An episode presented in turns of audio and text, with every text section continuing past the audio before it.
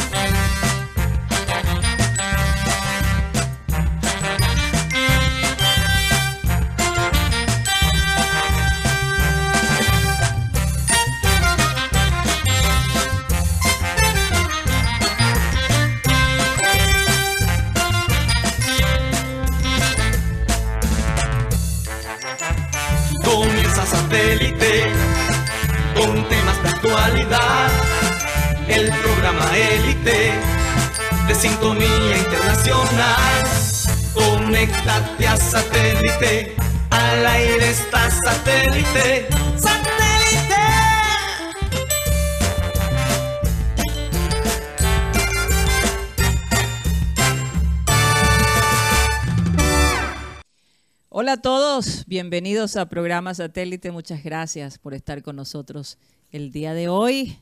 Bastante amarilla se encuentra la ciudad con las camisetas de la selección Colombia apoyando todo el mundo a nuestra querida selección. Eh, un ambiente de festividad, de alegría.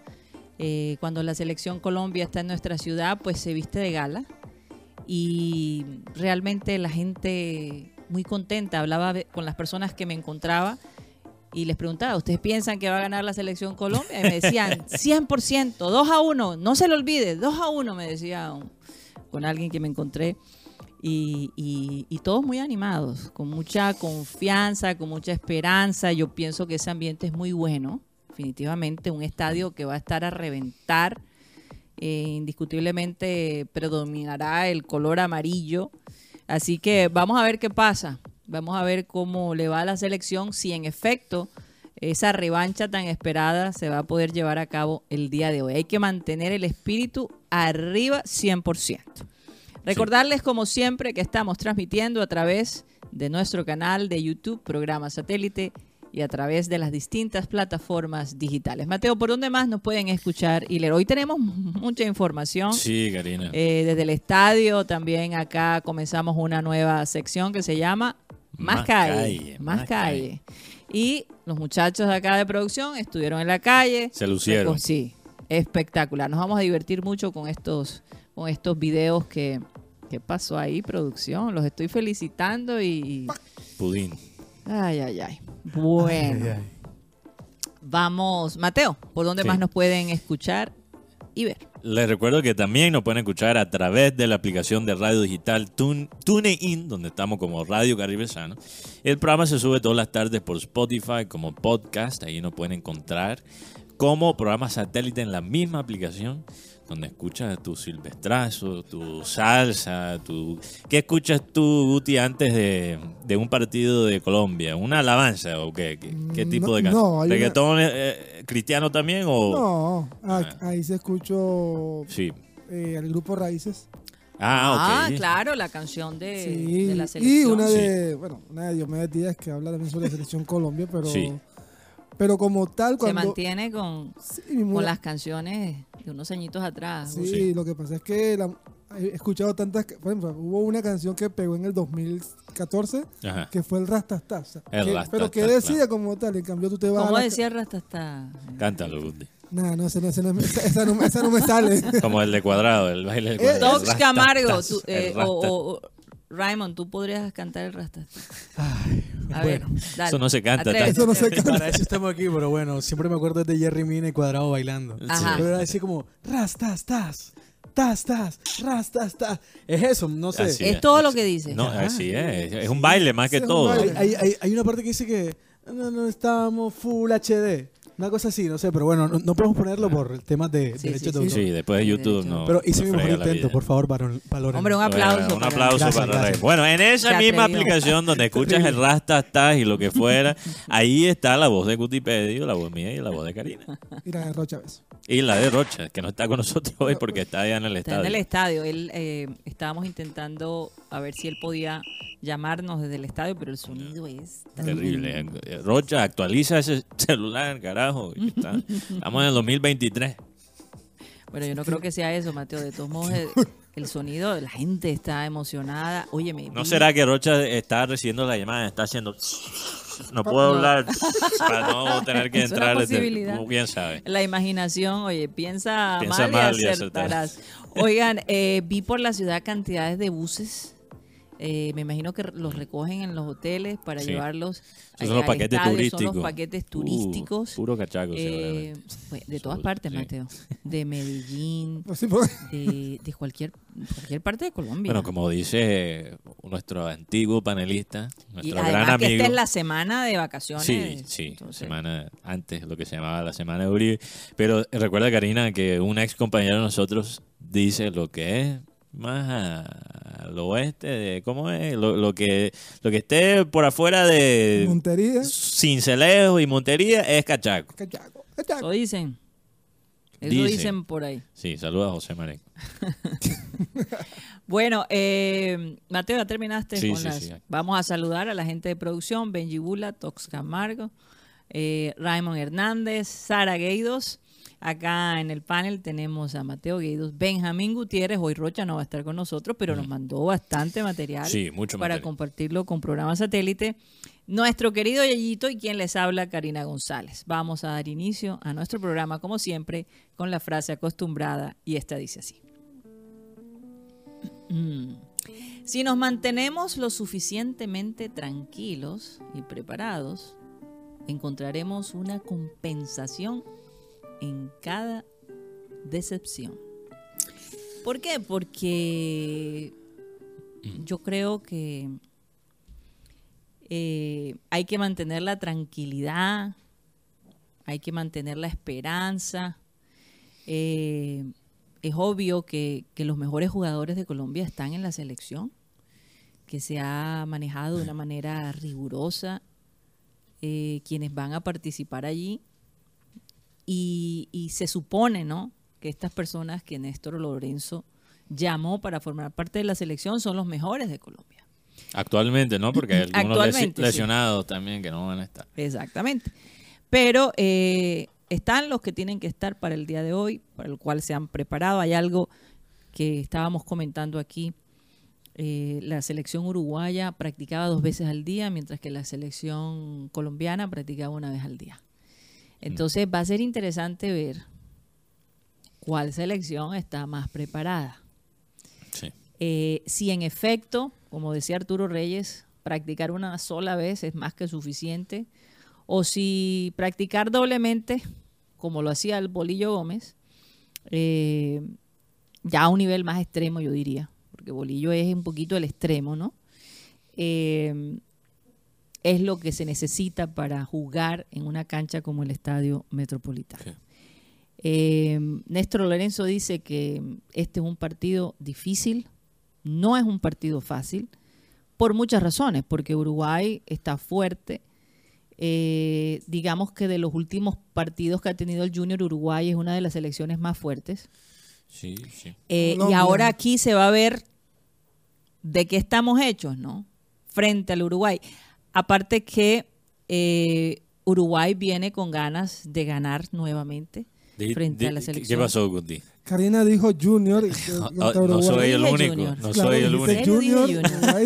Podemos revisar el bar para Revisión de bar. Dije Está bien, me, Junior, me pasó Ni ayer. siquiera me acuerdo que lo dije. No, Sí, sí, Es más, sí. estaba aquí. eh, es que hablamos tanto del Junior que como Sí. que ya estamos, Yo soy el juez de línea. y Sí, ah, Sí, ya estamos, sí. ¿cómo Sí. se dice? Ya nuestro cere- cerebro Revisión de está bar bastante- completo. sí, sí, sí, no, el juez de línea, o sea, yo, dice Sí, que sí. sí, y no de estado. lugar, de lugar. Y Rey, no has estado por Eh, los Emiratos la Árabes. selección Colombia, eh, perdón, no, Sí. dice- dije, quería decir la selección Colombia. Entonces, Sí. eh, Néstor Lorenzo dice que Un gran reto. que- que es un gran reto, un, un gran reto, especialmente en el aspecto climatológico. Eso es un trueno. Sí, sí. Eso, eso fue un. Acabamos de escuchar un trueno y cómo el cielo empezó a oscurecerse. Bueno, no sé si la lluvia va a beneficiar o va a empeorar la cosa. La verdad no sé. Porque se dice, y hablábamos aquí, ¿con quién hablábamos? que Con, con- con Carmelo Valencia, Sí. que decía que cuando llovía se sentía más, a veces refrescaba, pero a veces empeoraba. Que a él le gustaba más clima. jugar en el sol, con Ujú. menos humedad. Yo no estaba con ustedes, pero estaba Sí, escuchando. sí. Eh, que creo, si recuerdo bien, corrígeme Guti, pero Carmelo Valencia dijo que le gustaba más jugar en el calor de sol, pero sin tanta humedad, que jugar en ese fogaje con la humedad y sentir Que él sentía más, Sí. le costaba más el tema de la humedad, no la tanto humedad. el calor. Sí, no, y lo que pasa es que en el Metropolitano, lo saben los jugadores del Junior, más que cualquier otro equipo, que esa humedad se acumula abajo en la cancha. Es Porque como si, si estuvieras... eh, nadando. Sí, el estadio No, está como por debajo del nivel del mar. ¿Cómo se siente en una secadora? ¿no? E- Ese, ese, ese fogaje, pero. eh, o cuando te pon, tú estás eh, con el vaporizador, se. Sí. siente en la cara con esa, con esa humedad. No, si esa humedad se acumula en la zona de prensa que está más arriba, imagínate, Imagínate. abajo en la cancha Tremendo. donde están jugando los jugadores. Eso me cuentan que eso es algo como jugar en un baño turco. cara. Ahora, yo te digo una cosa, Mateo. Ah. Eh, prefiero eso Sí. que jugar en la altura. Ah, bueno, Pero depende.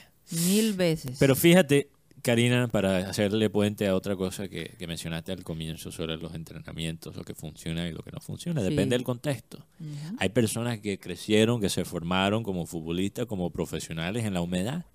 Entonces lo manejan bien. Carmelo Valencia no es uno de esos jugadores. Aunque él venga de tierra caliente, no creo que se experimenta en Tutunendo la humedad que se vive aquí en, en la costa. Pero No- terminó acostumbrando. Sí, claro, obviamente. Porque como él, di- él dijo en, es- en la entrevista que le hicieron esta semana, el martes, eh, él dijo, eso es también un, eh, un tema de mentalidad. Venía de Cúcuta también, Si tú tengamos claro. Bueno, y eso le- también para él fue una ventaja, que él viene de Cúcuta, donde el, también... el, el- el clima en Cúcuta es... y es algo que debería pesado. analizar también el Junior. ¿Dónde está el jugador antes de llegar al Junior?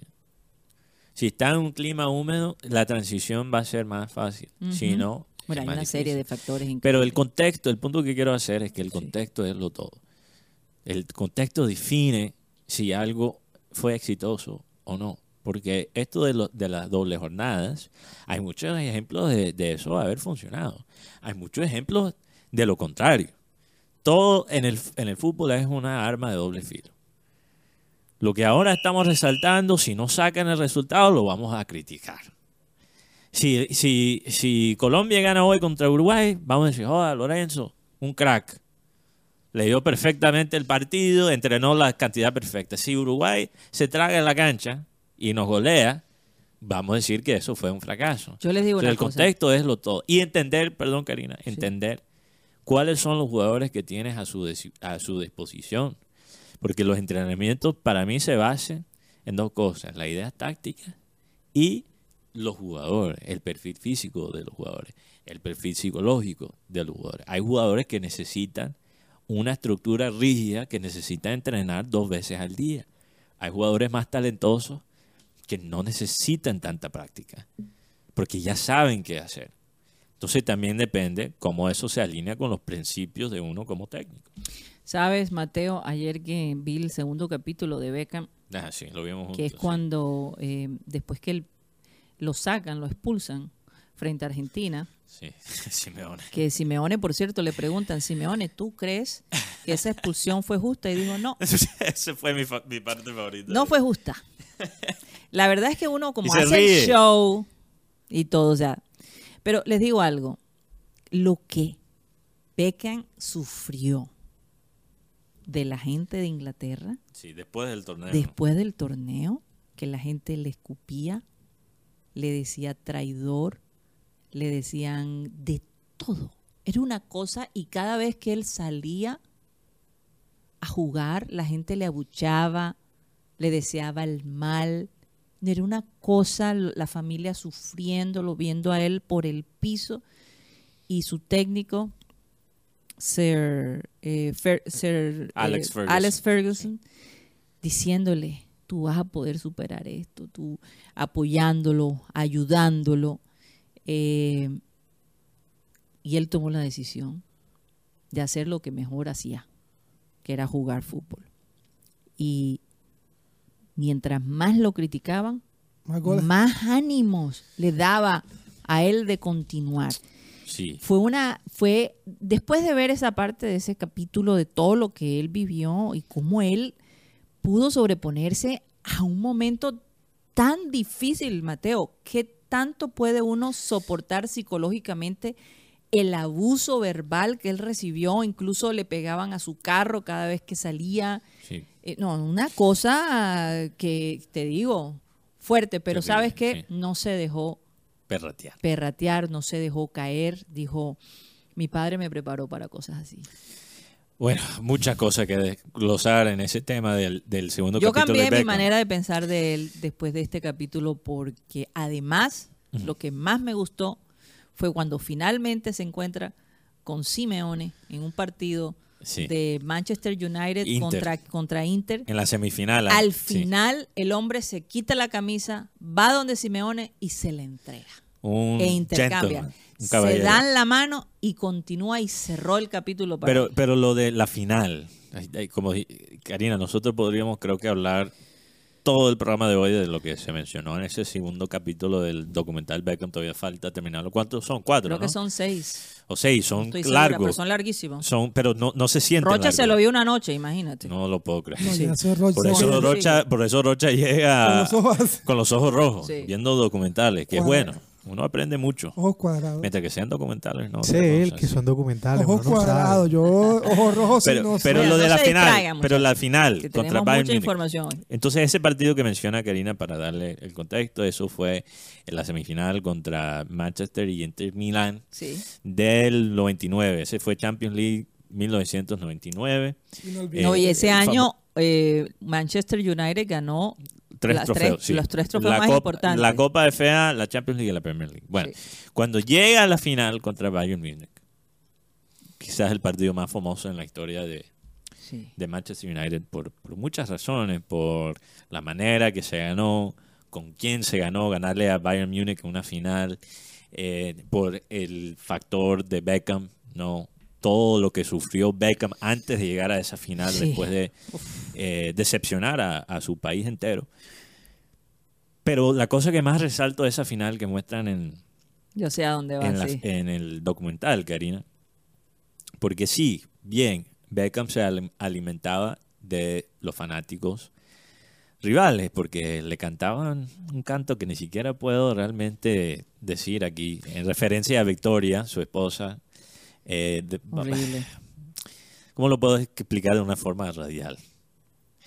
Eh, eh, básicamente a los fanáticos rivales, rivales le decían a Beckham, tu esposa le gusta que le llenen el baúl. ¿Ok? Así lo voy a dejar, no voy a entrar en más detalles. ¿ok? Imagínate. Ahí- cla- que quedó claro. ¿eh? ok, creo que quedó claro. ¿ok? Imagínate. El que no entendió, Entonces, y todos los equipos del- de la Premier League se lo cantaban a Beckham. Y ese día con, con Simeone, pero Victoria Beckham estaba Sí. teniendo su primer hijo. Sí, pero regresando Encima a este... de todo. Pero regresando, no. Karina, dijiste, no se desvíen, me estás desviando. Entonces, ¿qué pasa? A Victoria obviamente no le gustaba eso. A Beckham, sí. Hasta cierto punto él dice, a mí no me gusta decirlo en frente de Victoria porque ella se molesta conmigo, pero a mí me encantaba porque me daba más gasolina. Entonces, bien, Beckham se alimentaba por la discordia, pero también por el apoyo de la hinchada de Manchester United. Porque frente al, básicamente al odio que se sentía en todo el país, la hinchada de Manchester United sirvió, se si- sirvió como un escudo para él. Así es. Entonces, ¿qué pasa? Eh, comienza la final en Barcelona contra Bayern Múnich. En el Camp Nou, casi 100.000 personas en el estadio ese día. Y el Manchester, el Manchester United comienza jugando muy mal, errando pases, desordenados. El Bayern Múnich mete el primer gol y esto o sea, pinta feo, pinta feo. A lo mejor en ese momento se sintió, no lo viví, pero recuerdo lo que he leído, lo que vi en el documental, Eso fue se- en el 98. 99. Ah, 99. Se sintió una gran diferencia en calidad entre los dos equipos. Sí. Y pasa algo muy particular. Los hinchas de Manchester United en el estadio ese día empiezan a cantar el nombre de Beckham. Y Beckham dijo, yo lo puedo hacer básicamente. Yo lo puedo hacer. Y la frase que su papá siempre le dijo de niño, ¿cuál fue? Sí.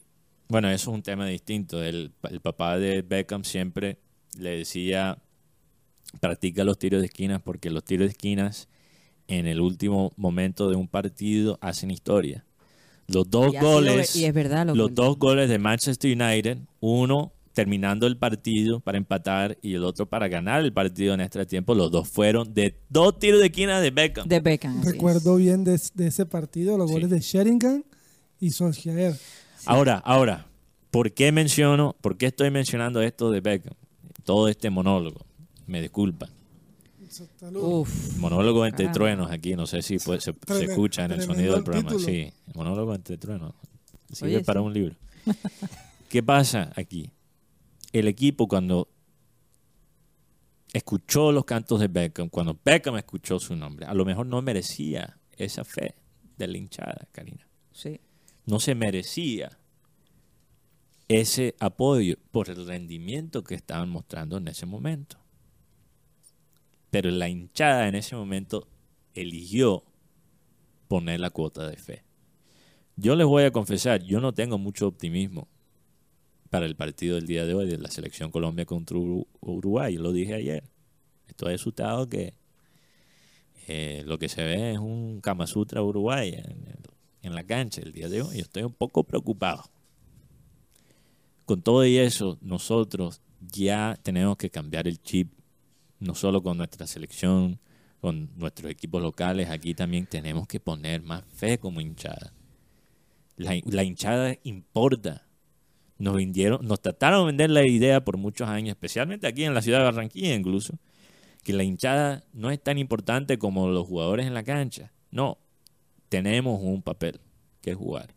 Las vibras en la grada de un estadio comunican, intercambian con las vibras que están en la cancha. No, hay que mantener el ánimo arriba hasta en los peores Sí. momentos. ¿Sabes? Entonces, en un partido Porque es que tan el último teso, sí, minuto, Mateo, sí. puede cambiar el curso Pero de la historia del partido. un y esto es el eterno debate los, de la plaga que tenemos de pantajobismo en las gradas del Metropolitano cuando juega la selección Colombia para un partido tan teso contra un equipo como Uruguay, Karina, que está dispuesto a tragarse completamente la cancha con un técnico que sabe cómo sacarle provecho a sus jugadores, como lo es Marcelo Bielsa. Está preparado la hinchada de Colombia que va a estar ahí en el estadio el día de hoy para apoyar el equipo, para poner la cuota de fe.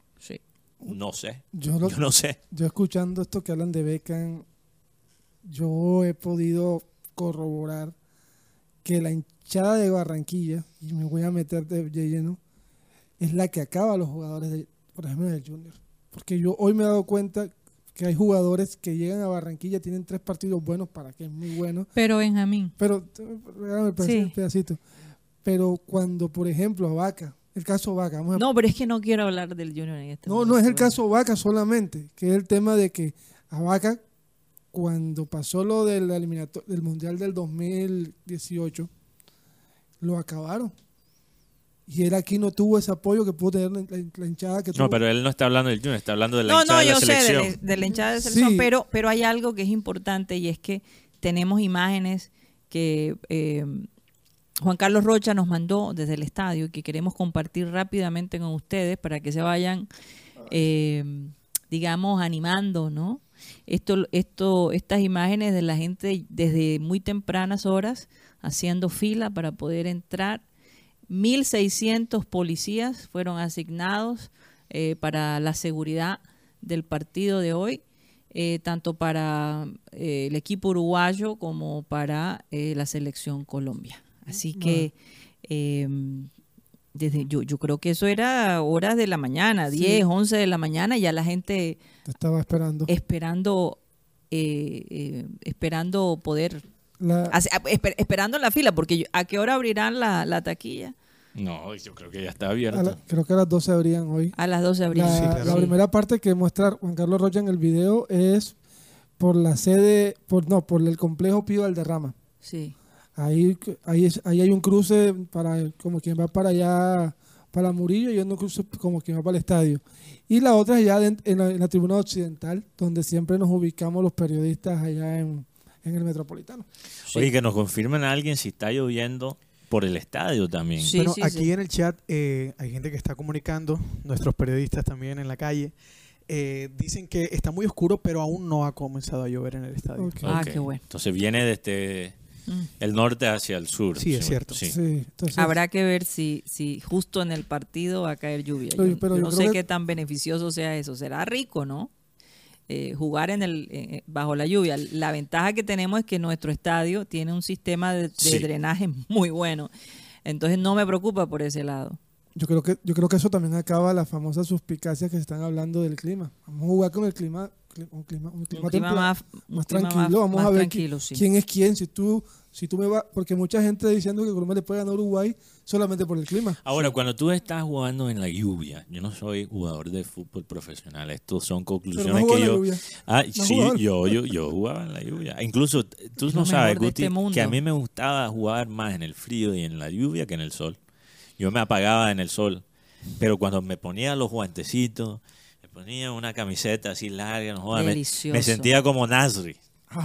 Me En su ponía- mejor momento. ¿Cómo, cómo se llamaba, ¿Cómo se llaman esas? No, la buf- no son bufandas, pero los que antes se permitía para el cuello, que ahora Son, son, cal- son calentadoras de cuello. calentadores. Me ponía Sí. el calentador, los guantecitos, y la camiseta larga, me sentía como Samir Nasri cuando Sí, jugaba en el Arsenal. sí, aquí, aquí ju- jugar un Sí. partido en la lluvia es espectacular. es espectacular. Fuera Sobre todo, sobre todo porque en- también la maldad se puede presentar. Bueno, ok, es- sobre eso te quiero preguntar. Mm. ¿Es realmente esto conveniente para el Junior? Porque, no, para el Junior, estoy oye, ¿qué nos pasa? Me pasó ayer, Karina le pasó al comienzo y ahora joder, tengo que cambiar de chip. Imagínate, el Junior casi eliminado y todavía estoy pensando en el Junior en vez de la selección. Bueno, eh, ¿es esto conveniente, la lluvia, para la selección Colombia cuando Néstor Lorenzo anticipadamente pidió las tres y media? Es una, de- es una- Yo, si Néstor Lorenzo pidió las tres y media es porque quería jugar en el calor, en el sol, no para jugar en la lluvia. ¿Y qué pasa cuando uno juega en la lluvia? Sí. Depende mucho más de los duelos uno contra uno, particularmente los duelos aéreos, porque es más, es más difícil jugar con la pelota sobre el piso, Sí. porque la pelota no va a rebotar igual, los pases no van a ser iguales, los toques, uno se puede resbalar, entonces tiene que jugar un fútbol más vertical. Y está este Colombia, como está compuesto este, este equipo para el partido de hoy, preparado para ganarle en los duelos aéreos a, a Uruguay, yo creo que ese no es- sé. Yo no creo sé. que ese es el problema de Uruguay en estos momentos, que la defensa ¿Qué? de Uruguay no es tan alta. Y Ecuador y, Chile aprovecharon Pero eso. no es solo un tema de altura, No, Guti, no, me también refiero es que duelo físico, fuerza Sí, por física, ejemplo, la yo- malicia, el yo- codito ahí sin que lo vea el árbitro. Hay un personaje que muchos, que todos aquí queremos mucho y que lo, lo respetamos, que es el señor Teófilo Gutiérrez. Yo recuerdo ese partido con Uruguay que Colombia le gana aquí 2 a 0. El estadio estaba así, hizo sol y después se vino un poquito el clima así, después cambió. Y Teófilo ese partido lo jugó a los chinitas. Es se que, cogió- ¿quién está ahora mismo fuera de Lucho? ¿Quién es el maloso de Colombia? ¿Quién tiene esa, esa malicia, esa picardía para jugar como si fuera un partido de boletrapo en el Cartagenero. Achinito? Borré. El cartagenero, No, Borrell, Carrascal, Carrascal, y Richard Ríos. ¿Por qué no. Borré? Si es- Borré es Barranquilla. Borré- sí, pero Borré no. Borré se- Borré- Borré juega más como un alemán que un barranquillero, vamos a ser Sí, claros. Pero seamos claros, en Alemania en verano el calor es infernal. Pero estamos hablando de la lluvia, de- Sí. del piso Y- mojado. Y, un partido como estos, con ese círculo. Eh, pero si juegan en la nieve, imagínate si no van a Eh, jugar en la nieve no es igual que jugar si en la está lluvia. mojado el esta- la, la cancha, este partido es perfecto para dos jugadores. Don Lucho Díaz, un jugador que cuando coge, cuando prende el tren, eso no lo coge nadie, y el señor Arias, que son Sí. jugadores muy rápidos por las bandas. Así es. Pero me preocuparía. John, para ser John- sí, sí, preciso. oh, sí, porque el otro, Santiago Arias, yo me preocupo es si, si es un partido con lluvia por el Chicos. tema del,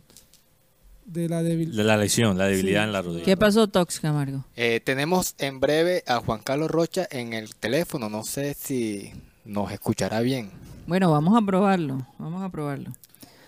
Póngamelo al aire, a ver. Rocha, ¿estás ahí? Rocha, Hola, hola, ¿cómo están? Bien. Bien, bien. No, sí, te escuchamos Sí, como perfectamente, si estuvieran en el espacio. Perfecto, gracias a Dios. Eh, acá tremendo aguacero que está cayendo en estos momentos en el Ah, estadio ok. Metropolitano. Ok. Eh, se vino la lluvia con todo. Eh, relámpagos de todo. ¿Cómo decía Karina? Relámpago, porque aquí hemos sentido truenos. eh, eh, ¿Cómo está la cosa? Está lloviendo torrencialmente con brisa eh, antes de que cayera el, el aguacero, que estaba cayendo rayos, pero no. Eh, por decir, eh, vi una foto hace unos instantes, Sí. eh, cómo estaba el, Wow. vamos a el panorama. ¿Cómo está la cancha. Yo tengo la alineación de Colombia confirmada, porque ya la vieron allá. No, no le hemos dado. Dánolas de una. Por lo menos la, la, la gran sorpresa es la de James. James Rodríguez va a ser titular hoy en vez de Carrascal. Y, y el resto va a ser el mismo equipo que se ha venido eh, hablando en esta semana. Ok. Es decir, con Camilo Vargas en el arco, Santiago Arias, Sánchez, Cuesta y Machado. Defensa Barrios. Wilmar Barrios con Mateo Uribe, John Arias, James Rodríguez, Luis Díaz y Rafael Santos Correa. Ese es el equipo titular que va a colocar eh, Néstor Lorenzo para enfrentar a, a Uruguay. Eh, acaba de escapar. Rocha, eh, escuché, escuché que Mele podría ser que va a ser el arquero de Uruguay, que es cierto, que hay de cierto. Hasta el momento eso es lo que se está manejando acá. eh, cuando iba ingresando le pregunté a los colegas eh, uruguayos y dijeron que sí, Mele iba a ser el, el arquero titular a- a- hasta el momento. Llegó la lluvia y esto se va a convertir en una. Tremenda temperatura altísima acá en el estadio metropolitano. O sea, eh, perdón, ¿refrescó o empeoró la cosa? Escampó, acaba de escapar así de repente. Sí, pero la pregunta es si refrescó un poco el ambiente o lo puso más caliente. No, está, está caliente, está caliente. Karina, si tuviera Sí. un sauna. Rocha. Rocha, Yo porque estoy ubicado dentro de un parque. Ah, Rodríguez, ¿eh? Rocha, ¿hay, riesgo- hay un riesgo de, de aplazar el partido como están ahora mismo las cosas con la lluvia o no? La cancha está no, bien. No, no, no, no, no, no, porque ya escampó, Mateo, ya escampó y, salió el sol. Ahora está lloviznando, apenas cayendo las gotitas. Ok. Ya cayó el aguacero, ya cayó el aguacero, ya llovió duro, ahora escapó y está saliendo el sol otra vez. En menos de 10 minutos, acá en el estadio metropolitano. Entonces, En este instante. Sí, yo, yo creo que lo peor ya pasó y, y bueno, eh, vamos a ver qué pasa, si ha- habrá algún retraso, lo dudo, yo creo que van a tiempo. No, eso, eso no lo mueve. No, y aprovechar que sabe el fogaje de la cancha. Ya que el se en un Dios. Vaya, está saliendo el sol. No es como Mico, está saliendo el sol. Ah, ¿Qué, tiene, qué- quién tienes allá atrás que está haciendo tanta bulla, Rocha? Lo que pasa es que como estoy en un palco, tengo visibilidad tanto del terreno de juego como la del parqueadero. Y por el lado del parqueadero, voy a ver si mando una foto que se la voy a mandar Ok. ¿Vas a mandar video, Rocha?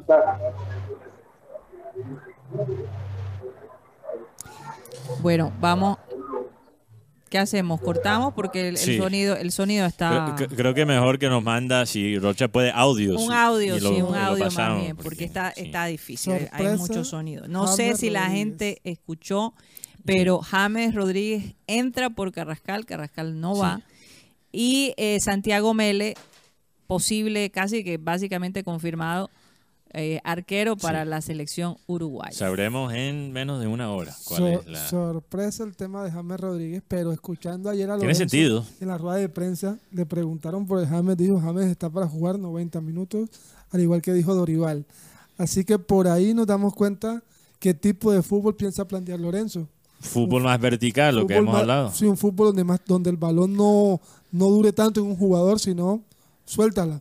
Tiquitaca vertical. Y otra cosa, con James se gana centro, que Colombia no tiene con quien ponga unos buenos centros. Bueno, Pero- hablando de tiro de esquina, hablando de tiro libre que pueden cambiar la historia, Karina, James Rodríguez es un jugador muy bueno. que sabe con su pie, o sea, con un pie buen- bien educado, eh, puede cobrar un tiro libre, un tiro de esquina que puede cambiar el resultado solito. Y lo Vamos otro es el tema con Lucho Díaz. Porque Y perdón, Guti, para agregar a eso, defender situaciones de balón parado en la lluvia con el piso mojado es supremamente difícil porque cualquier rebote, cualquier resbalo puede significar un gol. Oye, oye, qué cosa que si Mele es el arquero de Uruguay.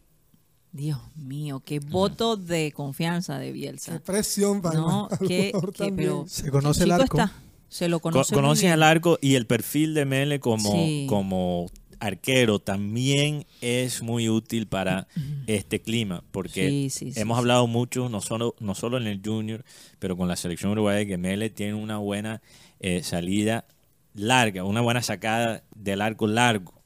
Entonces eso le favorece un Uruguay que creo que físicamente le puede coger ventaja a eh, Colombia en los duelos aéreos, particularmente teniendo, teniendo a James en la cancha. Mele va a tapar primer partido como en un, par- en un partido oficial con, con Uruguay. si Es su llega- debut. Si se llega a Es su debut, sí. Debut en Qué rico Barranquilla. hacerlo en Barranquilla. No, Es no. una de presión, su es de su- fuerte. Y los directivos del Junior ya facturando. Ponme el, el sonido de, de contar billetes porque Santo Dios, están diciendo, oye, qué buena inversión hicimos nosotros. Sí, aquí". es lo que, lo que siempre hablamos. O sea, cuando- ustedes, que- ustedes- la, gente, la gente cree que esa tapada contra Cali que algo sí, sí. sabían.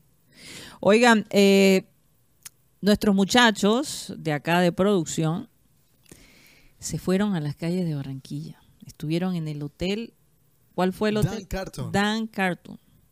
Hicieron una dinámica con las distintas personas que se encontraban allí esperando a la selección Colombia.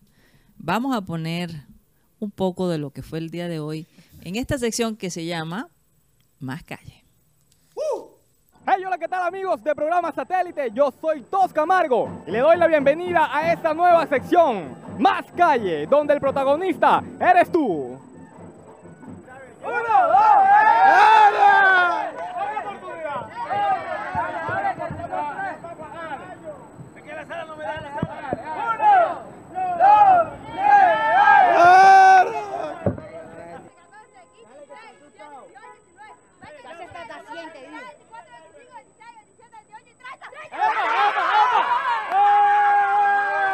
La pregunta, la pregunta ganadora, la pregunta ganadora. Lleva- llevas medio balón ganado. La pregunta es, la pregunta es. ¿Cuál es el jugador barranquillero de la chinita que le ha hecho dos goles a Uruguay acá?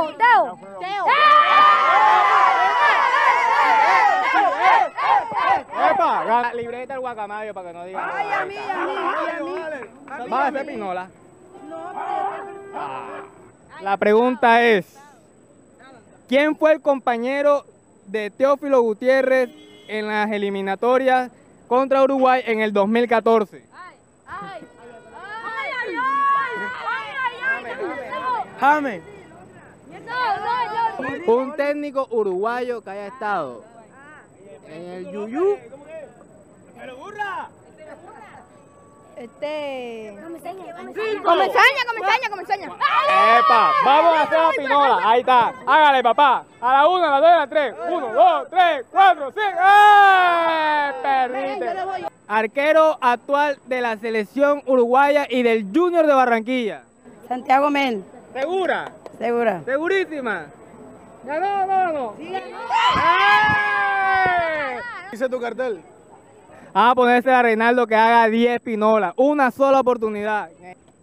Una, dos, tres, cuatro, cinco, seis, siete, ocho, nueve, diez, once. ¡Herda! Carlos Sánchez, dime nombre de dos porteros uruguayos que hayan estado en el Junior de Barranquilla y en la selección uruguaya. Dos porteros. Viera y Mele. Y Mele, ya está concursando el hombre. Ahora hágase 30 ahí de velocidad. Dale, dale, dale, dale. Va. 1, 2, 3, 4, 5, 6, 7, 8, 9, 10, 11, 12, 13, 14, 15, 16, 17, 18. Perdiste, per, ya, per, ya, per, ya, per, ya, per, ya. Vamos a poner al niño a concursar. José Miguel. ¿De dónde es José Miguel? De Barranquilla. ¿Cómo queda el partido? 2 a 1. ¿Quién gana? Colombia. Hágale, papá, 30. Hágale. 1, 2, 3, 4, 5, 6. Ay, perdió, pero vale, le voy a regalar la libretica para que se la vacile, vaya. Oneida, ¿cómo queda el partido de hoy? 2 a 0. ¿Quién gana? Colombia. Ok, pregunta facilita. Nombre del arquero de Uruguay que también juega en Junior. Meles y Viera. Sí, señora, arranque y hágase 10 pinolitas.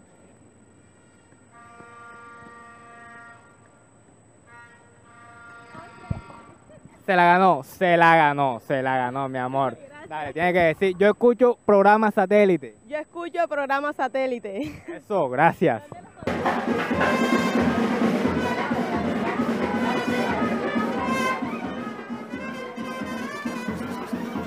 Hombre, qué ambiente, ¿no? Qué Más calle, el debut Más de este calle. segmento. cariño. Oye, ¿y Sí. Tox? Ah, para que vean que es que el talento que tenemos acá No, no, es semejante. satélite. Se pone un poco nervioso cámara, al aire. Raymond Hernández Sí. estuvo allí. Y la, y edición, la edición de Benino. Sí. Benino, yo le digo Benino. No, Ben- vamos. No, Benji Bula. las preguntas van a ser más difíciles para la Sí, próxima. sí, Por la- ejemplo, la ¿con quién, lo vamos a hacer. ¿con qué jugador de la selección Colombia te fumarías un tabaco de marihuana? Ay, Mateo, no le puedes preguntar eso a los niños. No, no, no. A los niños no, A los obviamente. papás. No, las pregun- No, las no, los preguntas papás. fueron lo, lo más sencillas. Oye, ¿les gustó? Vamos a preguntar a los oyentes si les gustó más calle, porque así lo vamos Sí. a hacer toda la semana. Vamos a... Toda la semana, imagínate. Toda No, la y eso, semana, una vez por Raymond. lo menos. Pensando en nuestros oyentes. Eso fue así, una idea que Oye, pero es que yo te digo una cosa. Sí. Si hay algo maravilloso aquí en la ciudad de Barranquilla, es que cualquier persona se presta para hacer una noticia, para decir algo, tiene esa, esa personalidad, no les tienen miedo a los micrófonos, se atreven a hacer Es todo lo contrario. Yo creo que la gente va al otro extremo. Empieza a hablar sobre cosas que no conoce. Sí, yo estuve allí en la cuadra de no sé qué sitio de calle el 82 con la 53 y tal. Y, y sí, yo vi el man. Yo estaba ahí cuando lo mataron. Y, y- y- y ni cerca. siquiera, ni ni siquiera. No, pero, lo que dice Karina es muy cierto. Recuerdo que habían niños y, y adolescentes que decían, ¡Ey, quítate que no me dejas ver en cámara! Y yo, a ver, o sea, ellos querían ser protagonistas de la película. Aquí Easy, eh, un oyente de nosotros que dice que en Los Ángeles prende antes de escuchar el programa satélite por YouTube. Dice, yo lo prendería con Teo. Con Teófilo Gutiérrez. Sí, señor. Pero de la selección actual. Sí, es de la selección actual. Bueno, pero podemos preguntar con qué jugador Eh. en general. En general. Ah, bueno. Claro, Mateo, pero no Sí. sé. Esa No, pregunta pero, definitivamente pueden ser So, otra- Guti, si tú fueras burro, puede ser controversial. ¿con quién, ¿con quién te fumaría el Ay, tabaco? ¿con quién tengo- ¿A quién tengo ganas de que ¿Qué vamos a hacer con este muchacho? Puede ser de cualquiera de la generación de Colombia. Cualquiera. Carlos Valderrama. Uy, no, que de este siglo De entonces. este siglo. Ese es muy Sí. fácil. Que, se, que este siglo. Sí, porque el pibe, imagínate. No lo pienses mucho, Guti. Tiene que ser colombiano. O- Pero- bueno, sí, colombiano. La idea es que Porque- sea pero ¿con- colombiano. ¿quién tienes en la mente que no sea colombiano? Paul Pogba. Paul Pogba. Sí, que está en problema con el tema de- de- de- Sí. del doping. Entonces, pero Te inyectaría, por eso, por eso. te inyectaría con Pogba. No, entonces. Esteroides. no, no, pero el doping es por testosterona. Ok, Sí, no es por- testosterona. ok, Pero, ok. ¿qué jugador de esta época? Mm. Martín Arzuaga. Uy, Ay, buena respuesta, Guti. Te Buena. entreteniría todo Bueno. el tiempo. No, no, porque tiene un- una manera de ser Bueno, impresionante. Qué lástima porque tenemos una buena Bueno, a mí no me vayas a hacer esa pregunta, Mateo. Ok, ¿no? Oiga, producción dice que con el señor Dairo Moreno. Uy, No, no, pero- Dairo para una borrachera, ¿no? Un- una rumba de, de, no sé, ¿qué toma? Cu- ¿Cuál, ¿Cuál creen que es el trago preferido de Dairo Moreno? ¿Ce- Guaro. ¿C o rojo? Guaro, guaro. No, no. Aguardiente antioqueño. un aguardiente perro con antioqueño. perro. Una No, cosa Un perro con perro, Yo creo sí, que no. Yo creo que más bien vámonos al tema que Manizales, él, él va a vivir más allá entonces. Yo creo que Carrascal. Carrascal. Sí, señor. Yo también lo había pensado. Imagínate. Con James, ¿cómo sería? Con No, James. No. Quizá- Muy lento. Yo creo que hablaría mejor después, a lo más. Se- Se le hace lo contrario. Pero yo creería que, bueno, de la selección, muchos coinciden con Teófilo Gutiérrez. Sí, sí, con Sí. Teófilo, con Teófilo. De Es la que chinita. Teófilo tiene un Sí. sentido del humor. Y le ha dado una vida al Cali impresionante. Aunque no, aunque no lo estábamos hablando, ayer fue la figura en el partido que le ganaron a Tolima. Con dos goles del chino. Oye, pero aquí están, aquí los oyentes están contestando con quién les gustaría fumarse el tabaco. Alguien, Gizzy dijo Will- que con cuadrado. Uy. Bailando ratata. con Jerry Mina, ¿será? Puede ser. Pero puede fíjate- ser. Adri Fernández dice Wilder Medina. No, yo creo que ya Wilder pa- ya esa es otra calidad. Wilder, No, ya, y ya él está retirado del fútbol y salió del fútbol por, por doping. Oye, pero este Muñoz Vale. tiene carita de burro. No, no, no he Oye, dicho nada. oye, No he Raymond. dicho Lo que nada. pasa es que Daniel. Raymond tiene Quiero- una ventaja y es que él no aparece en No, sí, cámara. pero- él es una voz pero de sí aquí. le pueden poner. Pero sí te voy a decir algo. Raymond, tú te metes en problemas solito. Aquí programa satélite no se hace responsable de las barbaridades que digan aquí. Pero- Oye, una buena pregunta. tarjetas amarillas. Una buena pregunta, Mateo. ¿Los jugadores profesionales pueden fumar marihuana o está vetado? Guti, sí el experto en, do- en topaje, Guti, el que se toma tres Viagras antes de ir a Bogotá. Nunca he ido, así que no sé. Bueno, hipo- hipotéticamente, Guti se tres Eh, Viagras. aquí en Colombia se hace, antido- se hace un antidoping aparente, pero parece que fuera sapeado. Porque yo he visto jugadores que tienen una que parece que estuvieran en, en Rápido y Furioso 10, como yo les digo, y tú los ves, de la- salen de la cancha con los ojos volteados y todo, y no les hacen doping. En cambio- pero en cambio, Yo creo que eso es marihuana, Guti. Eso ya es No, algo no, no, o sea, de otro color. Salen, salen, o sea, tú los ves corriendo en Barranquilla a esta hora y salen, salen como si nada. No, es que es estado físico, que vamos. Y no hacen exámenes de, de Bueno, Abel. González lo decía, que había jugadores me- que llegaban, que llegaban a Barranquilla y se fumaban un tabaco antes de jugar acá para soportar el calor. Por- pero por ejemplo, el caso de Wilder Medina. Pero eso no que- funciona más allá en Bogotá. No, yo no sé. No, Ah, no, no soy sé, porque experto en ese tema, entonces no hay te que, puedo hay que preguntarle a. Pero Wil- a Wilder Medina un día lo, bolet- lo sapearon. Porque. Hay que, hay que llamar a un burrólogo para ver cómo es. la- ¿Cómo es Raymond? Un burro loco. Bueno, no sé de eso, pero oye, ¿sabes que con quién tendría una pega? Con Víctor Cantillo. Una borrachera. Sí, sí. Ey, loco, Ay, pero no, estás no. como. Estás muy, estás muy Tom Sawyer. rara. Ay, Yo, que yo creo que emocionado. Cantillo es la calle. Raymond, sí, es que aquí Raymond llegó como si fuera, no sé. Se parece a Tom Sawyer a lo bien, ¿oíste? Sí, Ah, con bueno, el sombrerito. Llegó bastante coletation después. Oye, pero, pero yo creo que Cantillo me parece como el tipo que se ve muy introvertido, pero después de dos tragos se, se abre y, y se vuelve más extrovertido y más social y el man. Hay gente, yo soy un poco así. Yo creo que cuando no estoy tomando tiendo a ser, aunque la gente no lo crea, un poquito más tímido, pero ya después de dos tragos ya, me Sí, siento como el show. Aquí, Mateo, es válido el comentario que dice este señor, eh, un oyente, Javier Hurtado, que dice que porque estamos hablando de marihuana, que deberíamos dar un Sí. mejor ejemplo a Sí, la sí, es juventud. verdad, es verdad. Eh, Acepto la crítica. Sí, es válido lo que Sí. le está diciendo. Lo que pasa es que estamos tratando, pues, la realidad es que tal vez en Colombia, curiosamente, eh, de los países grandes productores de marihuana, eh, el consumo no es 100% legal, pero si tú te vas a todas partes del mundo, la marihuana es Sí. pan de cada día. Es una cosa que con que uno... No, aquí también, eh, pero es sí, pero Mateo, pero bajo cuerda. es Sí, decir, bajo cuerda. allá en, en- en Canadá, en todas partes se ve la gente fumando pero- marihuana como si fuera cigarrillo. Pero, pero ni siquiera eso, Karina. La pregunta a lo que voy con, con esa pregunta, ¿con quién te fumarías un tabaco? Realmente lo que menos me importa es la marihuana. No estoy diciendo que la gente debería fumarse un tabaco con los jugadores de la selección Colombia. Hay un trasfondo ahí a esa pregunta y es la siguiente. ¿Cuáles son los personajes de esta selección? Fíjate que muy pocos, para sacarle una conclusión seria a algo jocoso y a algo de bajo cultura, Sí. Poco, pocas personas realmente hablaron de jugadores de la selección actual. Ahora, ¿sabes Hablaron de Mateo? Arzuaga, Guti dijo el Sí, pibe, pasado. hablaron de Cuadrado que ya tiene un pie afuera de la selección. Pie y medio. pie y medio. Entonces, nadie dijo, oye, yo me Pero, fumaría o sea- con Mateo Uribe. No, Nadie ¿sabes dijo, qué, no, Mateo? Me llama la atención que la gente le parece bien de repente decir emborracharte. ¿Con quién te tomarías una copa de vino? ¿Con quién te...? El licor que causa el mismo daño, porque el ron y todos estos licores en exceso, pues alcoholizan a las personas. eh, pero ya es un tipo de, de, de, de- ¿cómo de estimulante Sí. que es aceptado por la sociedad, ¿no? No, aquí, Eh, por ejemplo, Karina, todas culturas también tienen sus estándares diferentes. Sí. Son liberales en cosas y conservadores en otras. Así es. Eh, por ejemplo, en Barranquilla un periodista fácilmente puede decir que es con orgullo Coyer. Y nadie le dice nada.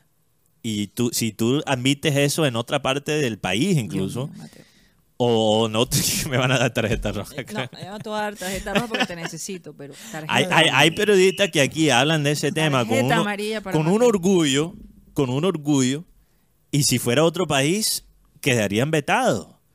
En Estados Unidos se te acaba la carrera. Aquí te dan un trabajo chévere. No, y, y te, y te co- y te con- Aquí eso es permitido. Es más, yo me acuerdo cuando Bill Clinton eh, pasó la Ah, situación con Mónica Lewinsky, la gente en Colombia se burlaba. Y decían, Sí. bueno, pero pobre hombre, qué ¿no? espera? Eh, óyeme, que Es no sé qué, que qué ridiculez, pues, están crucificando a este tipo. Sí. Pero resulta que en Estados Unidos, el que fuma marihuana eh, eh, puede estar en cualquier nivel social, lo maneja de, de manera natural, pero eso aquí se ve feo. Entonces es una cuestión como de, de, de- ambiente, De ¿no? estándares. De Aquí yo creo que somos sí. más liberales en la Eh, cosa y ningún sexual. estándar es correcto o el uno o el otro, porque de igual Ah. son cosas extremas, No, de alguna eh, manera. Mira, eh, si, si en los Estados Unidos le pillan a un periodista en el siglo XXI de allá, se le acaba la carrera. Aquí, no, aquí, joda, aquí- loco, aquí qué bien, hacen reunión. La gente dice hasta, a- No la gente nada. hasta aplaude al periodista porque piensa No que están haciendo su trabajo. No digo nada. Está buscando la primicia allá. Aquí hacen re- ahí hasta, hasta se reúnen. Bueno. Y, Y- nadie dice nada, simplemente o, es un momento o- de... una reunión con una fuente será. No, no sé, no sé, no sé. Solo sé que...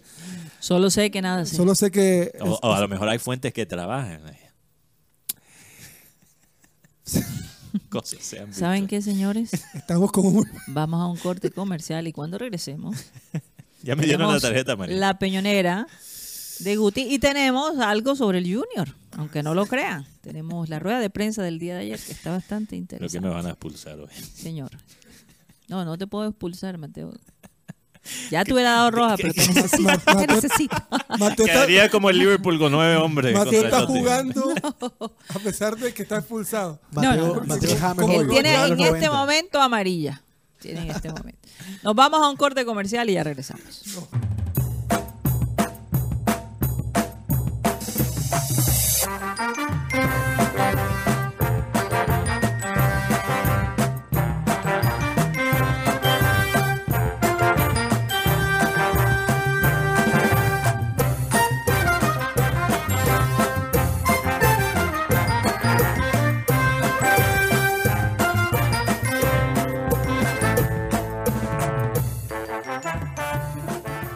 Esto es programa satélite que se transmite desde la ciudad de Barranquilla, Colombia, South America, la capital deportiva de nuestro país. Y estamos a nombre de Unilegal, esta empresa en el Caribe colombiano que te puede rese- representar si tienes un problema legal. No sabes cómo normalizar tus predios, qué derechos tienes en tu trabajo, cómo divorciarte, cómo crear una empresa o cómo comprar un auto. Y si definitivamente si tienes un problema legal, unilegal, te puede asistir. Llámalos al 324-599-8125, 324-599-8125. El costo de la llamada, 25 mil pesos por espacio de unos 45 minutos. Unilegal. 324-599-8125. Y estamos a nombre también de WeTravel. Esta empresa eh, que se encuentra ubicada en la ciudad de Barranquilla, eh, que te acompaña donde quiera que tú vayas. Esta agencia de viajes se las trae porque ellos tienen un servicio personalizado. Tú no viajas solo, tú viajas con la ayuda y el apoyo de WeTravel. Ellos se encargan de hacer tus reservas eh, de hotel, de restaurantes, eh, de visita de museos, si quieres asistir a un museo, de eventos en general. WeTravel te lo puede organizar no solo a ti individualmente, pero también a las empresas. Ellos manejan esa parte corporativa y son muy buenos. Así que eh, visítenlos al edificio Lesser Beam, piso 2, local número 13, carrera 52, número 82 307. También puedes chatear con ellos al 304 348 perdón, 304 434 8961 304 434 8961. WeTravel es importante porque ellos tienen la información. Mucha gente no sabía que para viajar ahora a España necesitas un seguro de salud que sobrepase los 30 mil dólares. Es algo que te lo van a preguntar. Acaba de salir como parte de los requisitos.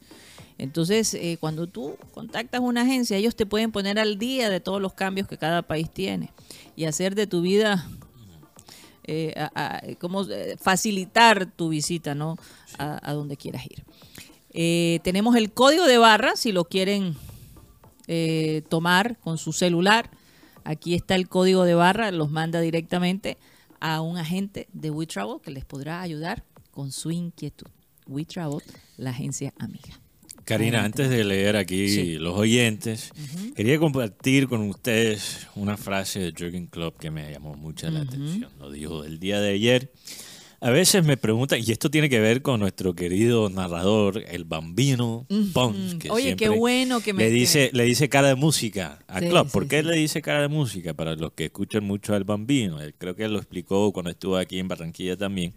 Él dice que Klopp siempre está sonriendo. Sí, sí, sí. Siempre está sonriendo. Bueno, él contestó esa pregunta. ¿Por qué Klopp siempre está sonriendo hasta cuando su equipo está perdiendo? Porque ya hasta, hasta se ha convertido en un meme, Karina, que cuando le meten gol al Liverpool, Klopp está sonriendo. Oye, déjame Entonces- corregir, es verdad, es código QR. Ok. Dije código de barra. Todavía estoy con la expectativa de, de la selección Colombia y a veces olvida. Eh, eh, es, es QR. Es- Esto de QR es tan famoso, Mateo. Eh, en la pandemia se disparó el bendito QR y ahora sirve para todo. Ok, valga la aclaración. Adelante, Mateo. ¿Qué dijo Klopp? Me, me la estás poniendo difícil. Eh, lo que dijo Klopp frente a esta pregunta, Ajá. Karina, eh, dijo lo siguiente. A veces me preguntan por qué sonrío siempre, incluso tras perder. Ajá. Cuando nació mi hijo entendí que el fútbol no es vida o muerte. Nos salvamos, no salvamos vidas. No debe propagar miseria o odio. Eh, el fútbol debe ser inspiración y alegría, especialmente para los niños Espectacular. un técnico que está ahora mismo en la élite del fútbol, uno de los mejores técnicos de este siglo, creo que se podría decir. A lo mejor cuando termine su carrera podría ser considerado uno de los mejores técnicos de todos los tiempos.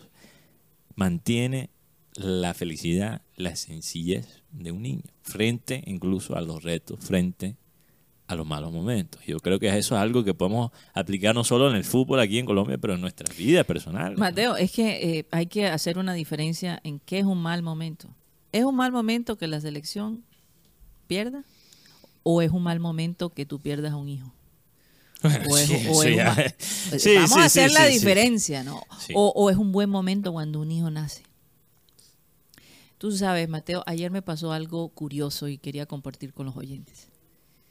Conocí a la madre de la chica que eh, fue hallada sin vida. Bueno, no, ella estaba bastante mal cuando la, la descubrieron. Eh, ¿Recuerdan el caso de la niña, que la chica que se arroja del carro, de un taxi? Ok.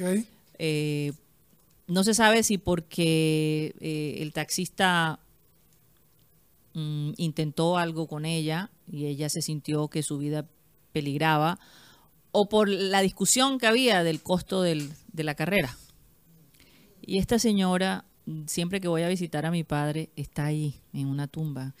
Y no Eh, sabías quién no era sabía ella, quién era. Y, y cuando me acerqué, porque todos los días la veo, todos los días la veo, sentada, con orando, con alabanzas cristianas, dándose ella misma ánimo, junto con la presencia de Dios.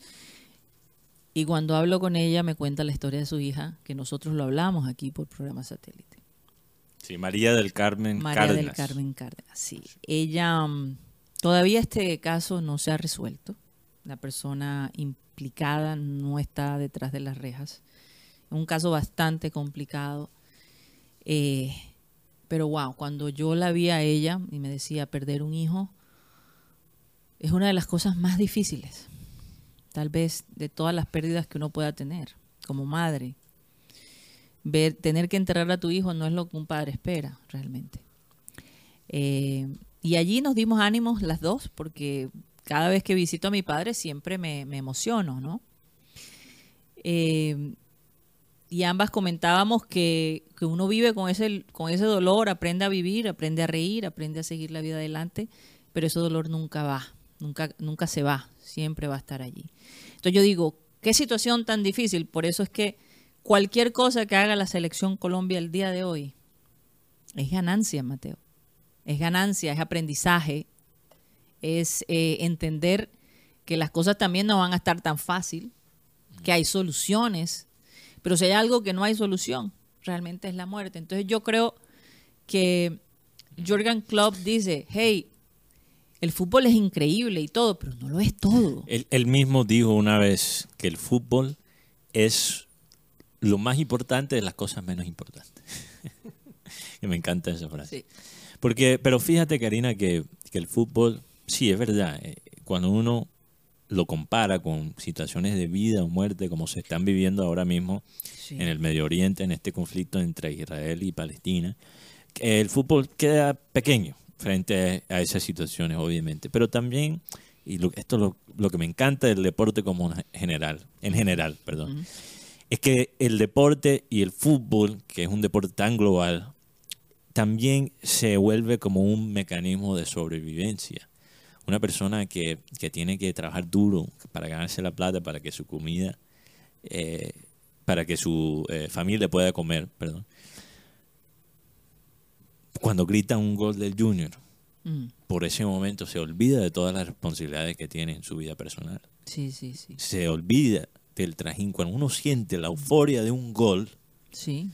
todos los problemas se desaparecen por un, Por un momento, momento, por un momento. Un 90 momento, minutos sí. que vivimos viendo la selección eh, Colombia o viendo el equipo local de uno, se vuelven como una burbuja frente a todo el caos y toda la tormenta que se vive, no solo en nuestras vidas personales, pero ahora mismo en el mundo, en, un- en un- en unos tiempos, en una época de la historia muy volátil. Sí. Entonces el fútbol eh, es tan chévere porque eh, yo lo veo como un simulacro de la vida. Ujú. Las cosas que funcionan o no funcionan, las subidas y las bajadas del fútbol y de cualquier deporte reflejan los ritmos de la vida como tal. Sí. Entonces cuando tú ves algo bueno, malo, lo que fuera en el fútbol, como tú dices, Karina, Sí. siempre puedes sacar algo que te aplica en la vida. Sí. Siempre, por eso, por eso. El fútbol, la historia lo ha demostrado, el, el fútbol ha neutralizado momentos tensionantes incluso entre naciones, Totalmente. Eh, ha unido, ha- en fin, ha, ha Sí. creado movimientos muy positivos. Sí. Entonces yo, eh, y, y me doy cuenta, Mateo, qué diferencia cuando tú ves el partido desde televisión que cuando tú estás en el estadio. No, otra cosa. Es una gran diferencia porque la realidad es que tú te quedas tan frustrado de, viendo tu televisión, Sí. ¿no? Eh, tú no te das cuenta de todo lo que está pasando alrededor. Mientras que tú, cuando tú estás en el estadio, estás gritando, estás emocionado, sabes cómo va la cosa. No tienes que escuchar a estos personajes de, de- de comentaristas que a veces lo vuelven a uno loco. Aunque uno tiene la opción de, pa- de bajar el, el- Sí. el- Pero es rico sentir el- la gente comentarte, decirte, oye, pero ¿por qué esto? ¿Por qué uno hace otro?". amigos, empieza a hablar con el que tiene al lado, no es- importa. Es, algo increíble y unifica, ¿verdad? Sí. Cuando tú sientes que hay mucha gente como en un mismo propósito, Sí. que es ver ganar nuestra selección, pues es algo bonito. Es una experiencia Sí. muy bonita. Qué suerte todos los que pudieron asistir el día de hoy. Eh, no fue fácil conseguir boletas para mucha gente. Especialmente con el Eh, tema ahora de la aplicación que ha matado las reventas. Sí. Es difícil, Total. es difícil. Total. Eh, es difícil incluso ayudar a un familiar a conseguir la boleta. Yo estaba Así hablando es. con alguien esta mañana que me estaba contando que mi primo era de Bogotá y tal, y, y está ahora todo complicado por lo de la aplicación de tu boleta. Sí. Y ellos no están revendiendo las boletas, esto es algo entre familiares. Imagínate. Y se ha complicado el proceso, pero también entiendo por qué tu boleta está tratando de guardar. Es necesario, es Mateo, porque no es justo que una persona haga esa inversión y llegues y alguien tenga tu QR. Sí. Eso, eso no puede ser. Bueno, eh, vamos a saludar a los oyentes. Tenemos a Tox Camargo para saludar a todos los oyentes que han estado activos el día de hoy en nuestro chat de programa satélite a través de nuestro canal de YouTube, programa satélite. Adelante, Tox Camargo. Así es, vamos a saludar a todos nuestros oyentes que nos están mandando saludos y también que nos escriben en nuestra caja de comentarios a través del programa satélite. Tox, imagínate que estés, que estés en la calle. Quiero ver ese Tox, el de más calle. No, porque aquí dicen que peligra Guti conmigo, entonces pues, Bueno. No, no, no. Aquí cada quien tiene su estilo. Gu- Guti, Guti, ¿sabes? Cuando Guti siente que alguien le va a quitar el puesto, él sabotea. Ah, ok. Sí, no, no, sí, la sí, verdad sí. no, Él pero me lo confesó una vez que Él dijo, joda Mateo, tú llegabas con el fútbol manager y yo pensaba, este gringo nieto de haber me va a quitar el puesto. Pero mira, la gente inteligente, en vez de dejarse vencer, empieza a crear estrategias Así es. para Sí. mantenerse. Entonces, qué bueno que hay ese espíritu.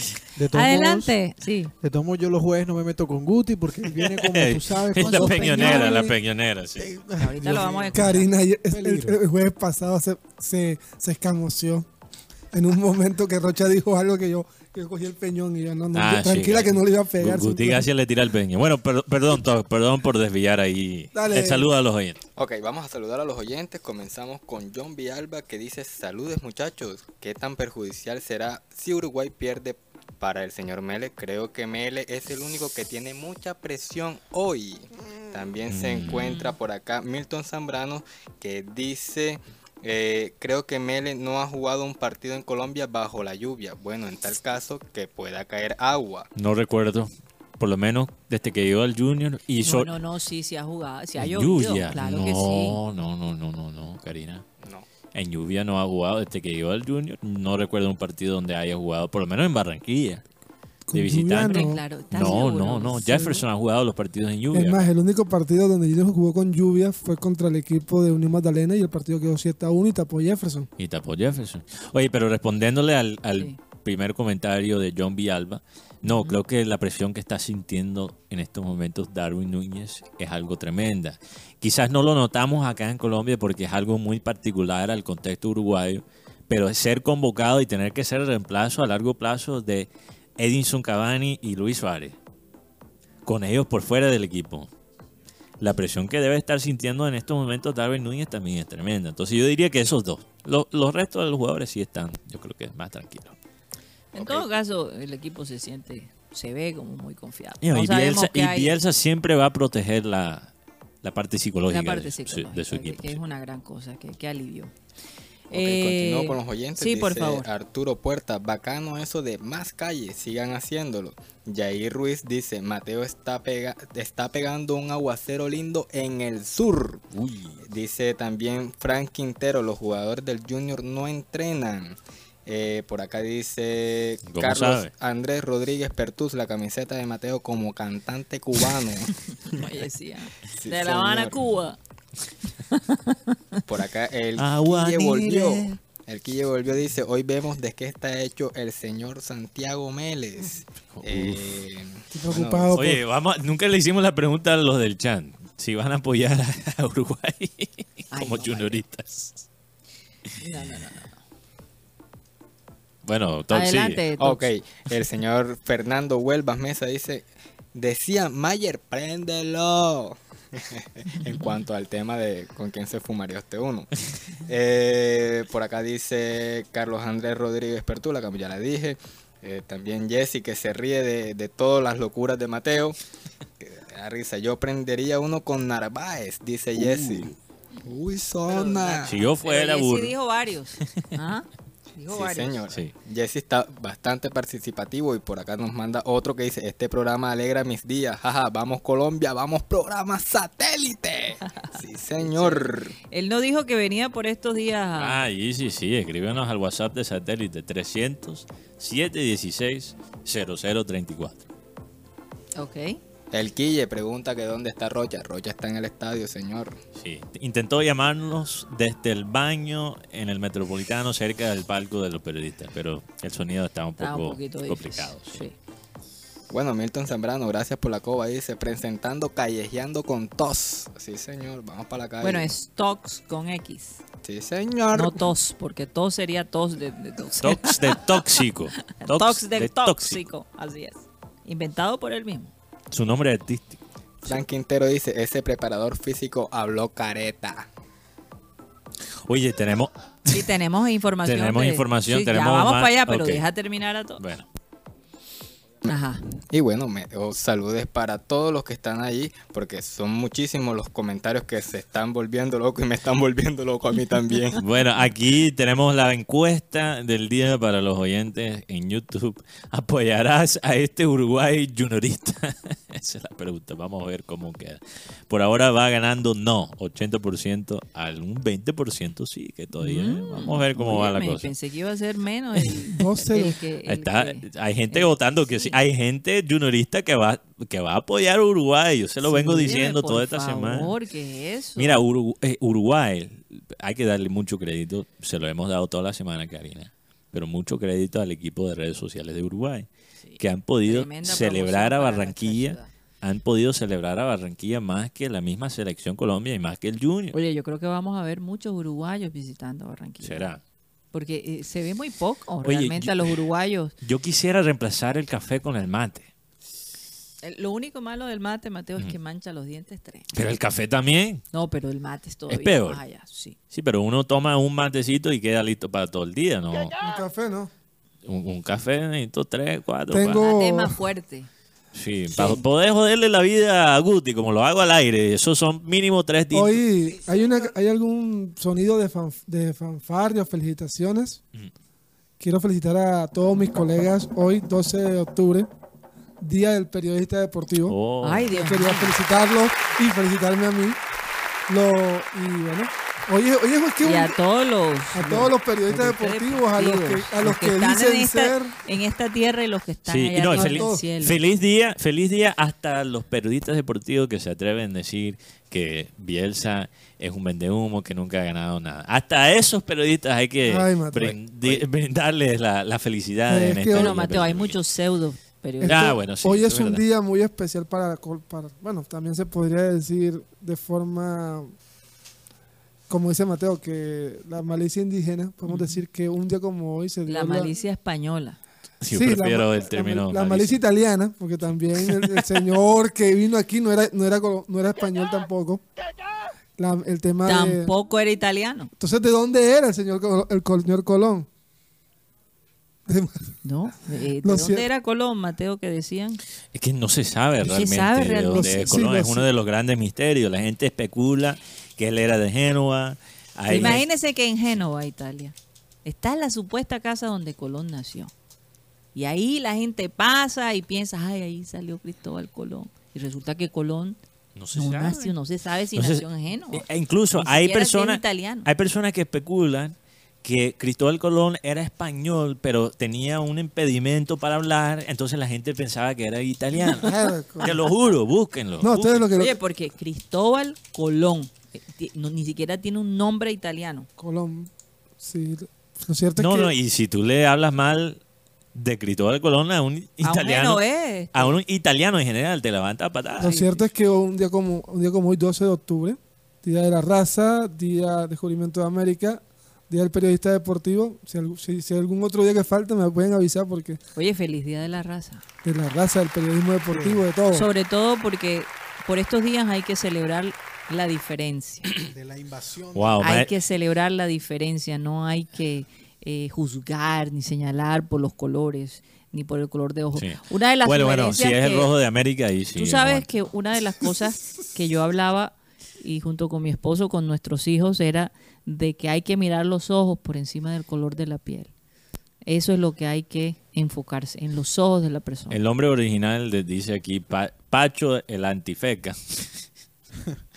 dice el nombre original de Cristóbal Colón es Cristiforo Colombo. Cristiforo que sí Colombo. suena. Colo- Cristóforo. Cristóforo, perdón.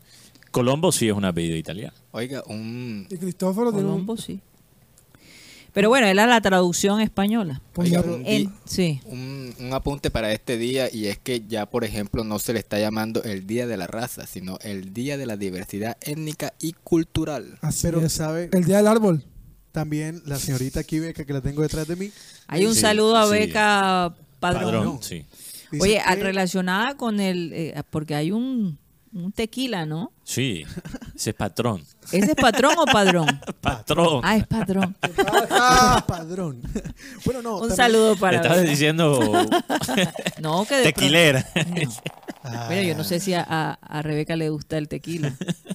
poquito como una margarita más bien. No. Bueno, ¿qué te cuenta Beca No, y me Raymond dice que también el producción? 12 de octubre se le llama el Día de la Resistencia Indígena. Uh, ah, ok, sí, bueno, buen punto. Sí, buen también un punto. buen No, no queremos incomodar Oye, pero en todo caso yo recuerdo que Jorge Herrera, el actor, Sí, el padre de Betty. el padre de Betty, que lo vamos a ver eh, pronto en los nuevos capítulos, él estaba escribiendo un libro sobre Cristóbal Colón. Sí. Sí. No recuerdo eso. Eh, él me comentó, y con él fue que aprendí ciertas cosas, porque realmente hace mucho tiempo que, Sí. que uno no investiga sobre Cristóbal Colón. Eh, pero él dice que Crist- él fue el primero que me dijo, Cristóbal Colón no era italiano. Bueno, no se sabe. Podría Bueno, ser Está exacto. En todo caso, él estaba haciendo como una investigación al respecto. Vamos a ver. Eh, el día que queramos descifrar de Bueno, dónde puede, deberíamos invitarlo Sí, sí, sí. y que él nos mande un audio diciendo, No, y no, la gente- aclarando. Fíjate, la gente dice, habla de políticos, no sé qué, que después de tal eh, X trago se pone la peluca. Hay cosas que se dicen, ¿no? De, de todos los políticos hoy en día, pero la gente también habla de chismes incluso de la política en la época de Cristóbal Colón. Dicen que Cristóbal Colón tenía, digamos, eh, entraba por la puerta de atrás con la reina. Sí, sí, Ok, sí, las y que las malas lenguas dicen que él tenía su vaina con la reina Isabela en ese momento, ¿no? Sí. Ok, de España. Entonces por eso él pudo conseguir el permiso para ir a la... Eso todavía se ve. Su- bueno, él iba en no a la- época. Al, al Nuevo Mundo, él pensaba que iba a la India. Sí, sí, sí. Sí, incluso cuando él llega a, creo que era Cuba, Ujú. no, no, no, cuando él, él llega a lo que se llamaba Hispaniola, ¿no? Que La es- española no la- es Haití. Haití, República Dominicana, Sí. cuando él llega a, a esa isla, Sí. él dice, wow, coroné, llegué a la India, ¿dónde está el curry? Y resulta que él estaba en Ningún el Caribe. curry, Ningún ninguna curry. seda, ni nada. y más bien le dieron mofongo. Casi Pero- lo tiran a él de. Pero, ¿saben? El, el debate, bueno, aquí volviendo con el tema de Cristóbal. Colón, el debate es si Cristóbal nació o en Italia, o en Portugal, o en España. Sí. No se sabe. Si él es de esa u- área. De esa área. ¿Quién sabe si en algún momento el área donde él nació era de la colonia eh, Sí. española o portuguesa? sí. Pero esa es la teoría que yo he escuchado, que él era un español con un impedimento para hablar. ¿Sí te imaginas Suena como un chiste, pero es verdad. O sea, ¿eh? como gago o algo así. medio gago, entonces O la gente O con la lengua pegada. más bien, Más sí. bien. Sí. Entonces, quién sabe, la gente pensaba que era italiano. Uy, porque le escuchaban un acento que era realmente un impedimento para hablar. ¿Quién sabe? Lo cierto es que hoy se, hoy se conmemora un día. Así, ya, eso es todo. Oigan, tenemos una eh, información sobre la rueda de prensa ayer del Junior como para darles un poquito de, Sí, de- un toque rojiblanco. un toque rojiblanco. Eh, producción, adelante. Señoras y señores, producción. Empezamos con 95 minutos. Yo creo que el equipo está preparado bien y como le dijo ahorita, el, el partido va a ser de detalle. El que esté concentrado seguramente se va a conseguir los tres puntos. sí, ¿Cuál fue la pregunta? Acaban de escuchar a Homer la, Martínez. la pregunta es, bueno, Sí. por lo menos la- esa, esa es cuando yo le pregunto sobre el tema de su cómo hacer para que Junior no sienta el tema de altura, porque recordemos que había perdido los ul- de los últimos tres partidos había perdido dos. Entonces, cómo hacer para mantenerse y alcanzar la victoria que es necesaria. Entonces él habla de la concentración. Sí. Bueno, Siguiente. ¿cuál es la siguiente? Bueno, dejen que Guti explique el contexto antes Sí. de poner el pedazo, por sí, favor. sí. por ¿Cuál es la pregunta siguiente? Segunda pregunta es sobre el tema de cómo se ha sentido él trabajando con Didier Moreno. Ok. Y No, bueno, creo que, que Didier es un gran profesional. Eh, con los compañeros que he tenido la oportunidad de estar en la mitad, la verdad que, he estado muy cómodo. Eh, Didier viene entrenando bien, creo que lo- los partidos que ha jugado también lo ha hecho de muy buena forma. Y esto es de día a día, ¿no? Nosotros nos preparamos para, para pelear un puesto y ya el profe lo- el fin de semana es el que toma la decisión. La otra pregunta es el tema de cómo les pareció que Uruguay tomara el predio de Junior para entrenar. La verdad muy contento, ¿no? Porque tuvieron la posibilidad de ir a, otra, a otros campos a entrenar y decidieron estar acá, compartir con nosotros y bueno, la verdad muy contento de que ellos estuvieran aquí, eh, los muchachos que, que nos ayudan acá en la sede también que, que pudieron sacarse fotos, para ellos es algo que, que de pronto lo veían muy lejos nada, que, que, por- que el, el día de mañana Colombia gane con el favor de Dios. No, no, no, la verdad cuando ellos sal- saltaron al campo, nosotros estábamos acá adentro, algunos jugadores haciendo un trabajo con los profes, pero algunos compañeros y la gente que nos ayuda acá sí tuvieron la oportunidad.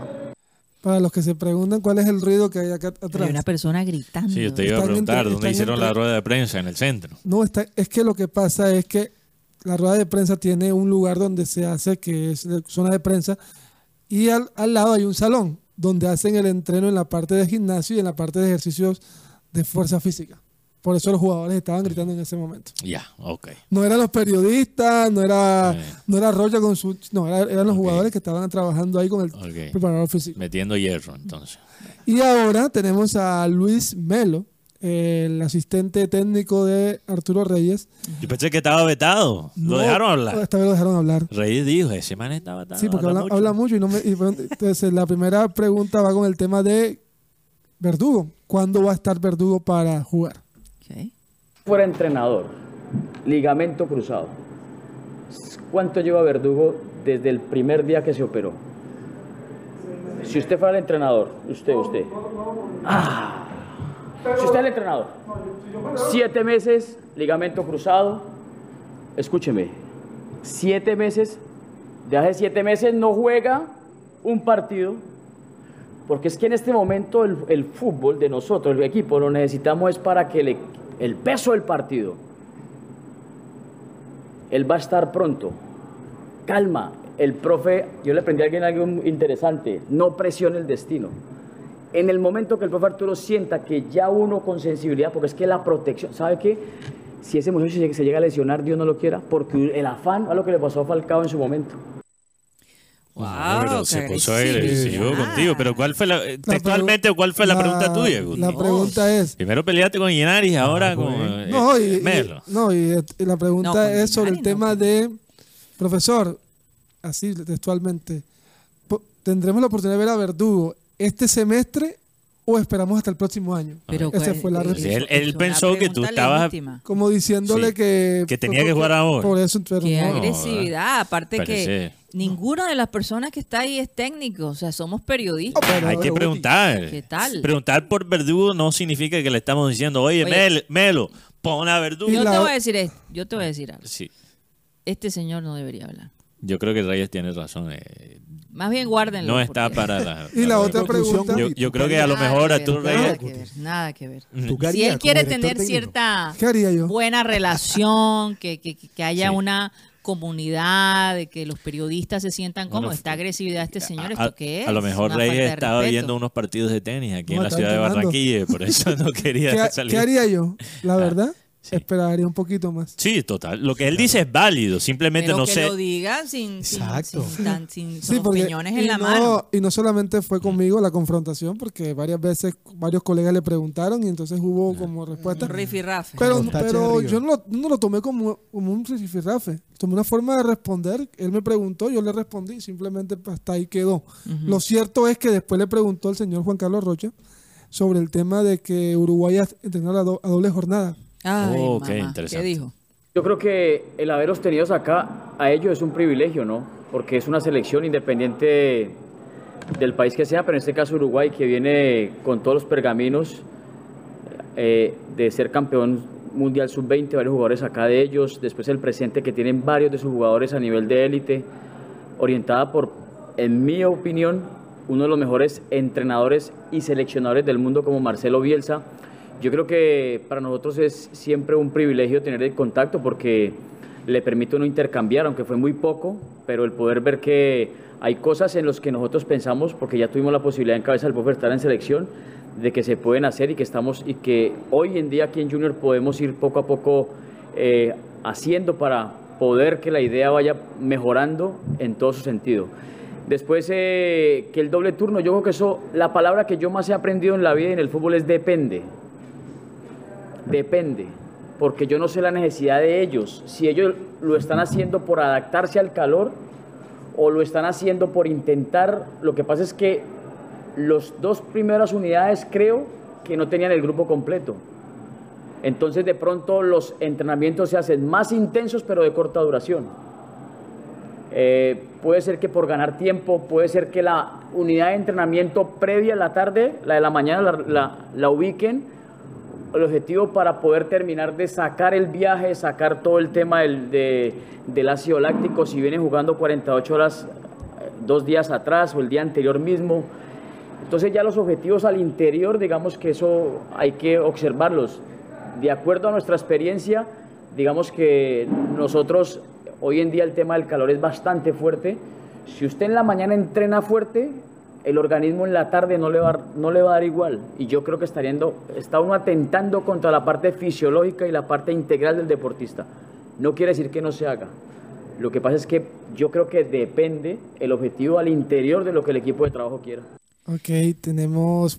Pero espérate un momentico, vamos a analizar un poco lo que él dice, porque habla de que como la selección uruguaya se está adaptando y todo esto, bueno, y los jugadores que vienen de todas partes del mundo de la selección Colombia. En la, Están, en- están adaptándose también. Sí. en la doble O sea, jornada. Es que Eh, como- eso- esa parte ahí como que no, eh, no, no justifica. Ahora, yo entiendo eh, que cuando se entrena todos los días en la misma ciudad, en el mismo ambiente, obviamente eh, los distinto, jugadores sí. nuestros están más adaptados. Y yo creo que eso definitivamente, Bielsa sabía que iba a querer a Mele en este partido. Lo mandó básicamente para que se preparara para el día de hoy. De eso Te no lo me cabe la menor duda. Confirmado, tenemos nómina de Uruguay. Y, y que la gente, y perdón, Guti, antes de la nómina de Uruguay, que me, me interesa muchísimo la, la nómina, pero la gente decía, no, y que, el, y que Bielsa mandó a Mele porque confiaba en el bolillo. Mira, si tú me pones técnico en Ay, dos mamá. polos apuestos, o sea, más diferente el bolillo no puede ser a Bielsa en muchos sentidos. Tú, usted, realmente, yo nunca, perdóneme con todo el Bielsa respeto. mandó a Mele para que se preparara para Con hoy. todo el respeto hacia Rocha que le tengo, me parece pensar de una manera pensar muy ingenua creer ese cuento que y que el Bielsa confiaba en el Bolívar y que por eso le dio la bala a Mele para que fuera el Junior. Eso fue táctico. táctica y ven, tenemos la nómina de Uruguay. Santiago Mele en el arco, arquero del Junior de Un Barranquilla. aplauso ahí de todos modos. No cualquiera Mamá. se pone la, la camiseta de Uruguay y la camiseta de Junior. Óyeme, De- Debe tener emociones encontradas. Claro, es- es- este, lo veo, o sea, uno ve a Mele y Mele está muy cómodo en Barranquilla. Sí. Sí. No, el hombre está. Por ahí lo está le hicieron una entrevista a una Sí. empresa de cajas de, ca- de casas de esas de apuestas, no, de casas de donde tú haces depósitos. Sí. Sí, y el hombre le cayó mal el mote de queso, señores. Sí, y también, bueno, también para darle crédito a, Sí, le cayó mal. a Pero, Toque pero se va a ir Sports. adaptando. Para darle crédito a Toque Sports. Toque porque- Sport, que se- Porque que- yo quiero actuar como, como yo quisiera ser tratado, Guti, porque Claro. muchas veces hace referencia a contenido de nuestro programa y nunca mencionan de dónde viene. Claro, entonces yo quiero dar el dar ejemplo, el aquí. ejemplo. Crédito a, a Toque Sports por tremenda entrevista que le hicieron a Mele, donde también en esa entrevista revela Mele que Darwin Núñez le pidió la camiseta del Junior. Lo que pasa es que hay- en, esa en ese video que estamos viendo hay un hay una de las llaves de Abel en ese video. Ah, ahí veo al Tigre Trujillo. Trujillo. Saludos al Tigre Trujillo. Hombre. Bueno, la nómina de Uruguay, Santiago Mele, Nathan Nández, jugador que estuvo en Boca Junior y que ahora está en Europa, Ronald Araujo. Sebastián Cáceres y Joaquín Piquerés. Entonces la zona de defensa y con el arquero. La zona de volante, Manuel Ugarte de PSG, Federico Valverde, no, ese no, ese no es un desconocido, Nico de la Cruz de River Plate, Facundo Pelestri, Brian Rodríguez, sí, Brian Rodríguez que le ganó el cupo a Maximiliano Araujo y Darwin Núñez. La suplencia está Rochet, Israel, Bruno Méndez, Santiago Bueno, Matías Olivera, Lucas Olaza, Matías Vecino, Agustín Canovio, Georgian de Arrascaeta, Maxi Araujo, Facundo Torres y Cristian Olivera.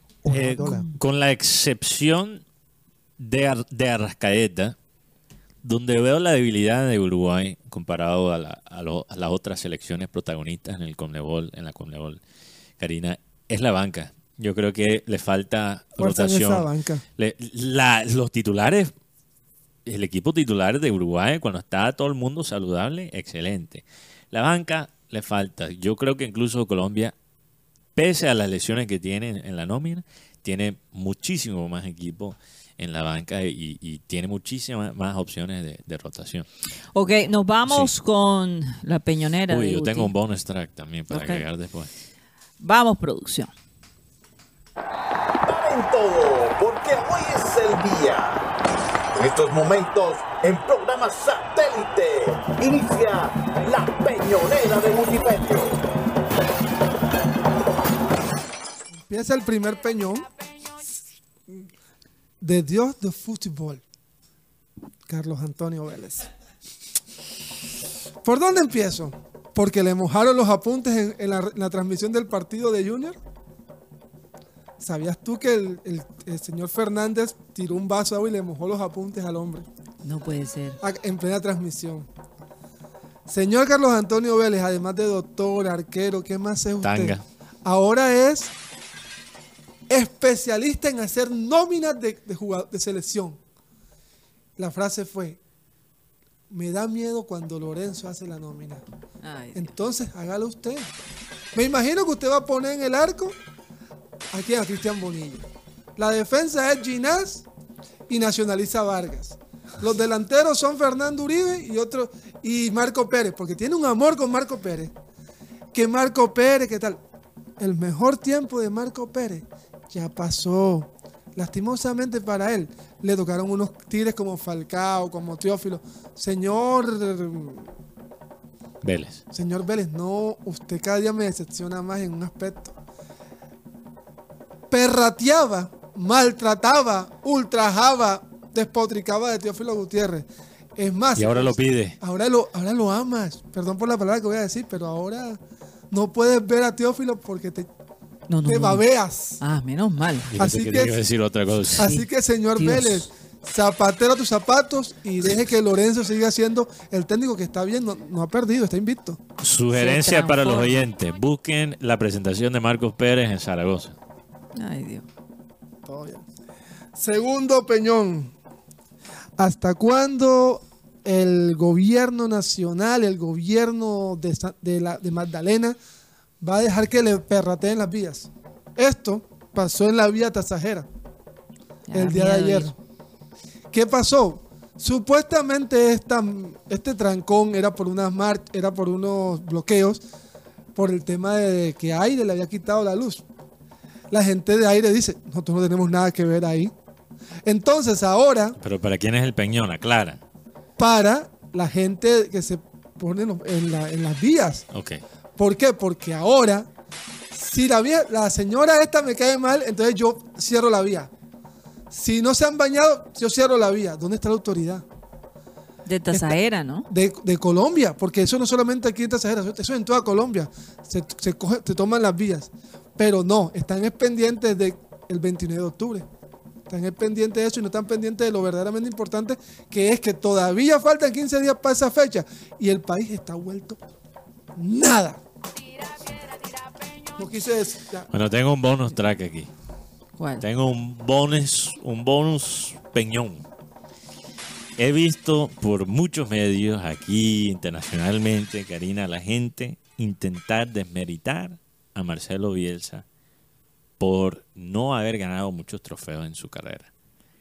Y es algo, esto es una plaga intelectual que estamos viendo en el fútbol, de medir todos por trofeos. Sí, la gloria es importante, Karina. Los trofeos, el palmarés en el legado de un jugador o un técnico es esencial. No le estoy tampoco quitando el valor a los jugadores que sí han ganado.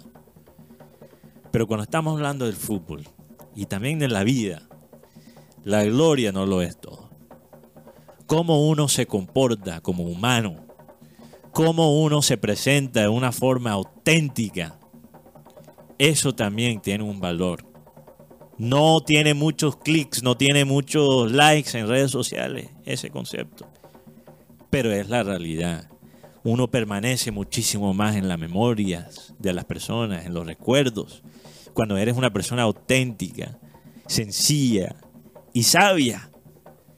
Marcelo Bielsa va a ser recordado en Leeds, en la ciudad de Leeds, donde antes tenían un equipo grande, que pudo por unos momentos resucitar gracias a Bielsa, él va a permanecer en los recuerdos de esas personas en Leeds por años. ¿Cuántos técnicos tienen un estadio con su nombre estando todavía vivo? Como lo tiene Marcelo Bielsa con el estadio de Newell's. Entonces, si vamos a medir siempre las cosas por los títulos y no por las emociones, no por Entonces la- el Junior no sería grande, como lo quieren decir. Porque no ha ganado ningún título internacional. Bueno, pero es que no solo podemos medir las cosas por, por los trofeos, pero la por- historia también. por los palmarés.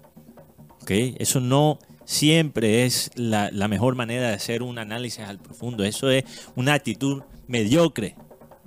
Si tú solo mides el éxito, el legado, el impacto de un técnico por los trofeos que ha ganado.